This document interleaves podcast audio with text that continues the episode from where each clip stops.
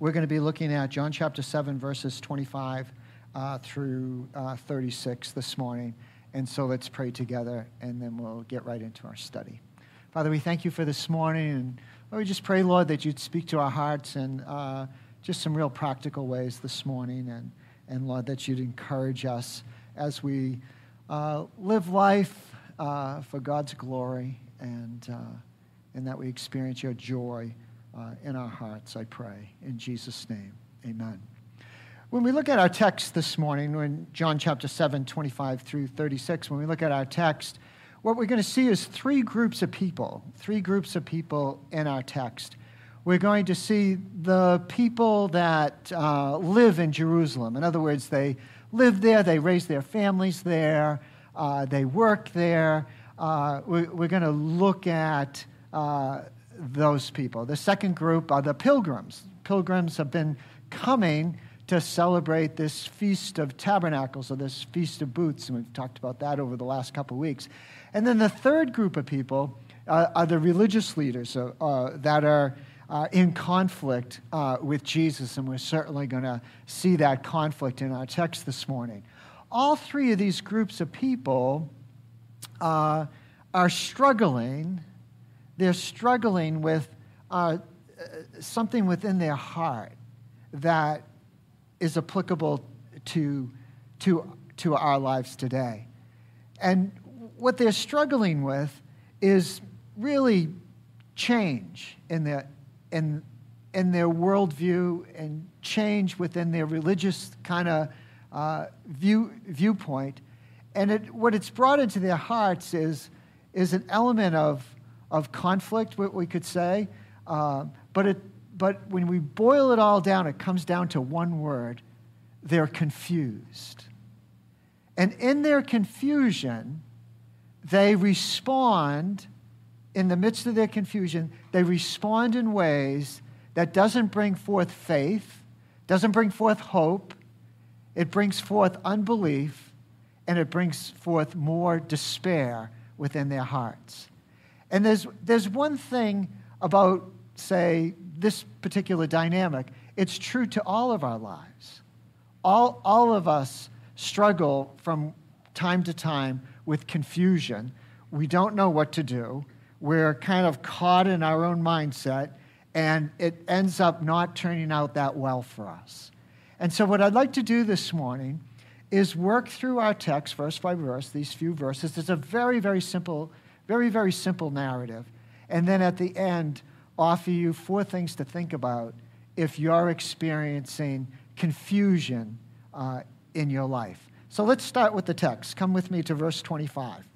It says, Some of the people of Jerusalem therefore said, Is not this man whom is not this the man whom they seek to kill? And here he is, speaking openly, and they say nothing to him. Can it be? The authorities really know that this is the Christ. And so the pilgrims are coming in and they're, they're confused. They've, they've already experienced Jesus. Pose a question to you How have the pilgrims already experienced Jesus? Well, Jesus had just fed what? How many thousand people? Just fed 5,000 people. And that was only the men. And so the pilgrims have been experiencing Jesus and his miracles and his heart and his love and compassion. And so the pilgrims come into the Feast of Tabernacles and they say, What is this?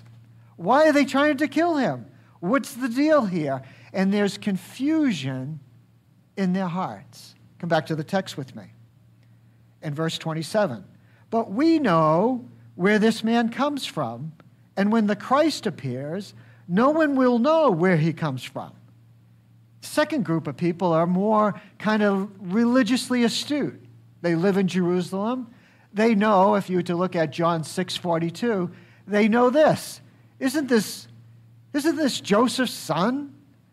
Isn't this Mary's boy? What is this guy talking about? He's going to leave and he's going to go and we're not going to know. And, and what's the deal here?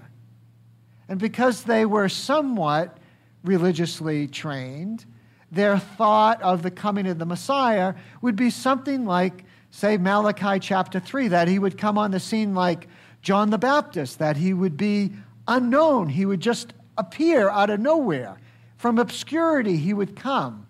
Or one of the other Jewish uh, kind of lines of thinking is that when the Messiah came, John the, John the Baptist would come and lay hands on him, and then voila, he would understand that he's the Messiah and receive the anointing from God. And so the people of Jerusalem, they're what? They're confused. The pilgrims, they've seen Jesus and they're confused. The people of Jerusalem had experienced Jesus' miracle working power. Remember in John chapter 5, there was this invalid that was an invalid. He was by the pool in Bethesda, and he had been an invalid for how many years? 38 years. And he is now walking around and talking and testifying, yet they're confused about Jesus' identity and Jesus' purpose. Come back to the text with me, verse 28. So Jesus proclaimed, it's better translated, I'm using the ESV. If you have a King James Version, it's going to say, Jesus cried out.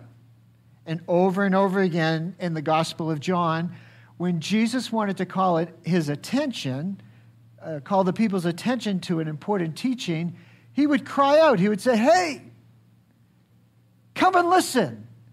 Or verily, verily, verily, I say unto you, or truly, truly, truly, I say unto you. And so Jesus is crying out, he's proclaiming. Come back to the text with me, verse 28. So Jesus proclaimed as he taught in the temple, You know me, and you know where I come from. Now, once again, I'm using the ESV, and it doesn't quite get to the sense of the text. And so, what I did is I took my pen and I put a question mark after that verse because it really is, when you look at it, it really is a question that Jesus is putting to the people of his day. He's saying, Do you really know who I am? Do you, really, do you really think that I'm Jesus of Nazareth? And all through the Gospel of John, John uses irony to make his point. And the irony here is that they think they know who Jesus is. Oh, he's Jesus of Nazareth. But what does Micah 5 tell us about the promise of the coming of the Messiah? Where is the Messiah going to be born? He's going to be born in Bethlehem. Where was Jesus born? He was born in Bethlehem. And so the irony here, the, the, the, the people are saying, well, if, if we really knew where he was from, and we, and we do, but if we really knew where he was from, uh, from, we would probably believe. And the sad part about this is that they're confused. And when you're confused, you don't do your research. You don't seek out truth. You stay where? You stay in the emotions that surround confusion, and you stay stuck. And these people, all these, these pilgrims that have come, and the people of Jerusalem, they're stuck. Because if you looked at Deuteronomy 4:29, and if you looked at Jeremiah 29:13, there's a promise. And the promise is this from the Lord. If you seek me, if you seek me with all your heart, you will what? You will find me. And so, in the midst of a confused state, they don't exercise a basic truth that will help them move out of that confused state.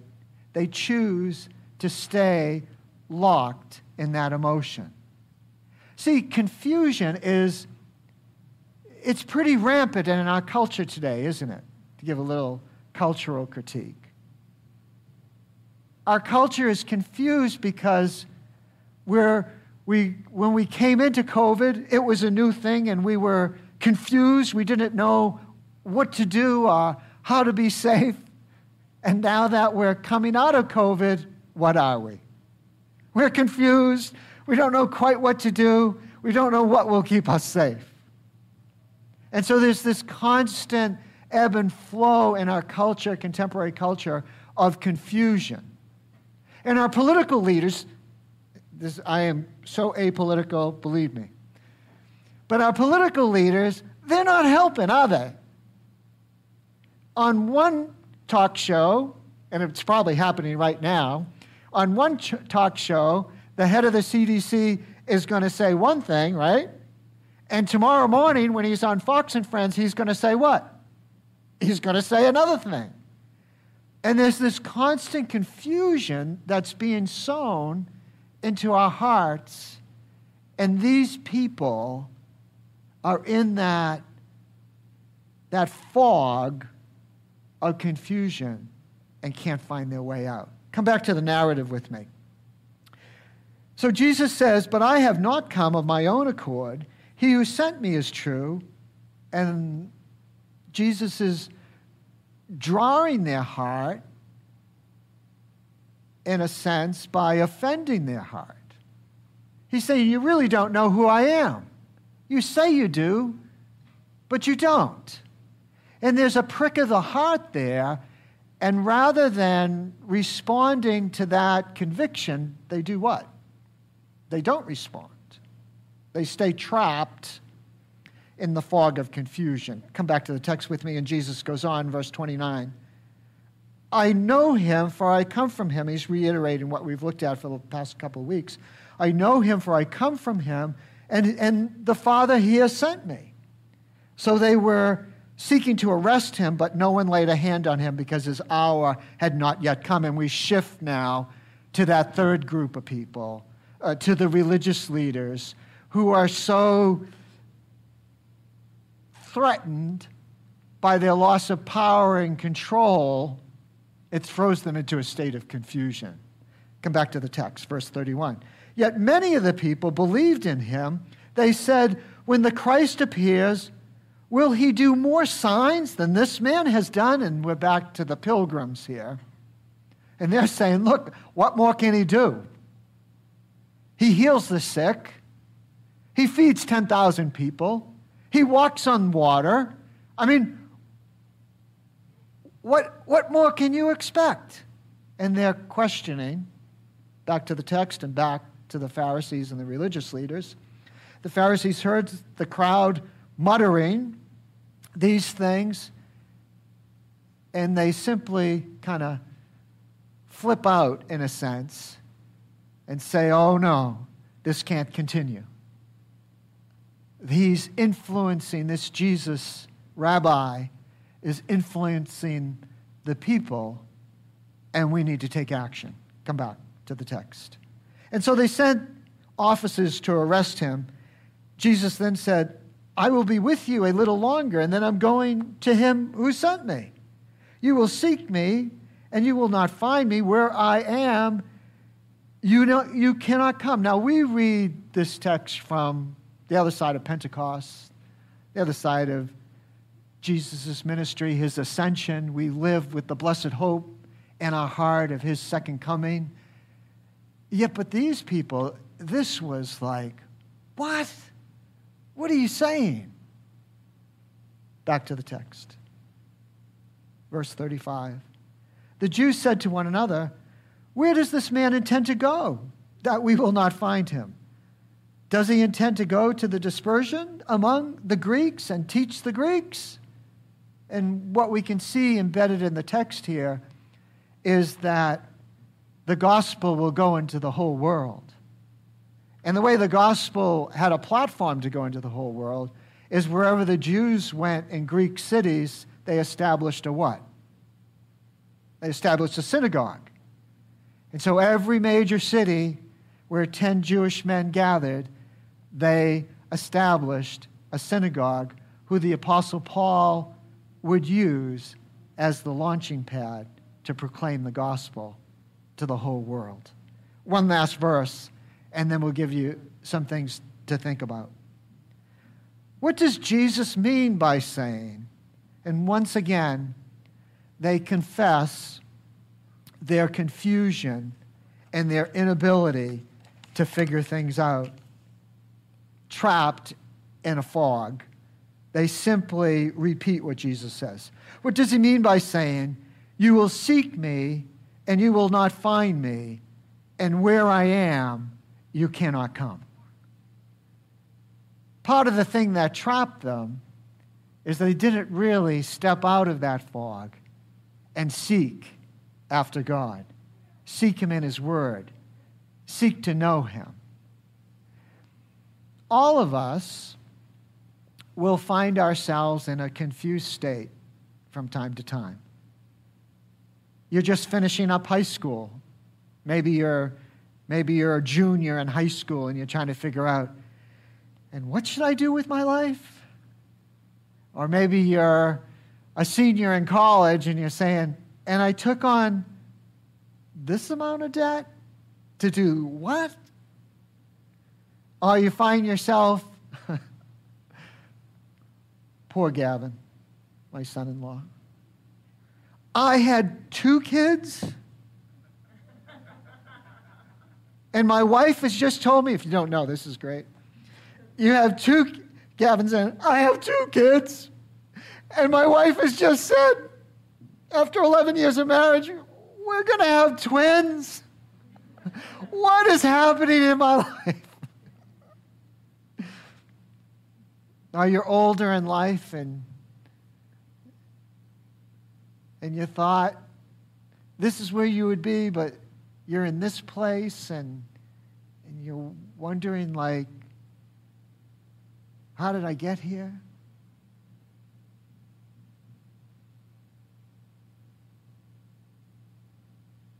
we all find ourselves at that place where changes and transitions happen. There's a great book by Henry Cloud. It's called Necessary Endings. And part about life, and I'll give you the thesis of the book. Henry Cloud says this for something new to happen in your life, for you to come to the point where you will grow again in your life, something has to what?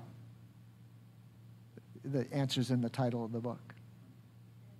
Something has to end so something can begin. And so the first principle I want to share uh, that I walk in is simply this acknowledge, acknowledge and accept that changes and transitions are part of life and they do cause confusion. And if you can come to that place of accepting and acknowledging that you're, you're confused, you can, you can take the next couple steps. The second step, after you kind of say, yeah, this is just life. In other words, as a church, you know, there's confusion when COVID hit. there's confusion now that the mandates have been lifted, right? Well, where am I going to sit? Should I wear a mask? Should I not? There's a fair level of confusion, which causes a fair level of anxiety. And if we can just come to the place and say, look, this is just part of the journey. It's, uh, that's, it's all it is, it's just life. So take, oh, this, this is free, it's not part of the notes, but come to the end of John chapter 7. You see Nicodemus here, John chapter 7, verse 50, 51, and 52. You see Nicodemus is, and we'll get to this next time, but you see Nicodemus in the in the place of confusion. And what does Nicodemus do? Nicodemus does this. He takes a deep breath and he says, Wait a minute, boys. And then he quotes the scripture and he arrives at a point of reflection. Point two when you're confused, continue to do what is right, continue to do what is godly, continue to practice the spiritual disciplines. In other words, prayer and reading the word and fellowshipping with God's people, because when you're in the midst of confusion, you tend to withdraw from the Lord rather than seeking after Him.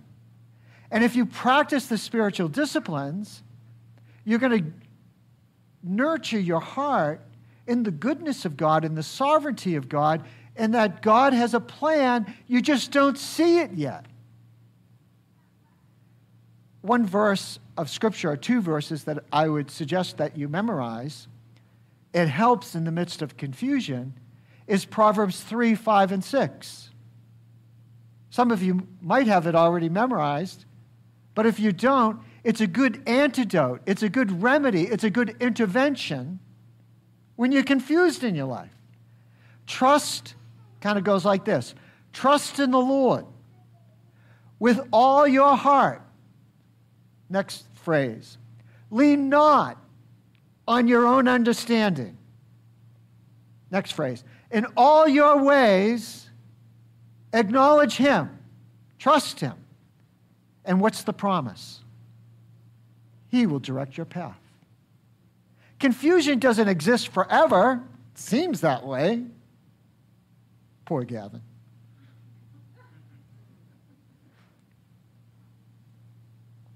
Confusion doesn't exist forever. So do what's right and don't do something stupid. Don't use confusion as the opportunity to sin. You'll just make it worse. Trust in the Lord, all your heart. Lean not on your own understanding. All your ways acknowledge Him, and He will direct your path. There's two other verses Psalm 119, verse 34, and Psalm 119, 169 two prayers. Give me understanding that I may keep your law and observe it with my whole heart. And let my cry come before you, O Lord. Give me understanding according to your word. When you're in the midst of confusion, it's helpful to say, Yep, here I am. I don't know what to do. It relieves the pressure. And then to practice the spiritual disciplines, to do what you know is right. Some some, quite a few military people uh, in the church here. Do you remember general orders? General orders are there for when you're confused. General order number one, if I have it right, if I can remember that long ago, is I will not leave my post until I am what? Until I'm properly relieved. The Bible are our general orders. And when we're confused, follow God's word and do what's right. Two other things I can suggest to you delay decision making. Say, if you're confused, push it off. Like, how many things in life really have to be decided today, right now? How, how many things? Well, not many. And if you can delay it and push it off and seek the Lord, your confusion, at some point, you're going to get clarity. And so push those decisions off. And finally, Proverbs 11:14, Proverbs 15:22, Proverbs 24:6, fill in the blank. In the multitude of counselors, there is what? There's safety, there's security. And if you're confused and you're doing the right thing and you're putting off the decisions and you're still confused, then pick up the call, pick up the phone and give me a call. or talk to your spouse. That's what I do. It's helpful I'm married to a therapist. It's one of the benefits, you know. And when I'm confused, I go and talk to Nancy, and I, I with, with all that's within me, I, I try to get out what's deep in my heart, what's really motivating me, what's really my fear, without trying to manage it, just to get it out. And if you do that, just that one step often brings clarity. All of us are going to be confused from time to time. And so, my encouragement to you is to understand it's just life. It is just part of life. But keep on doing, keep on doing what is right. Practice those spiritual disciplines, delay decisions, and seek out some godly counsel to help you. And if you do that, that confusion, that confusion is going to dissipate and you're going to get clarity and you're going to keep on walking in a way that brings forth God's good plan in your life and in the people you love. Can you say amen? Let's prepare our hearts uh, to receive the Lord's table this morning.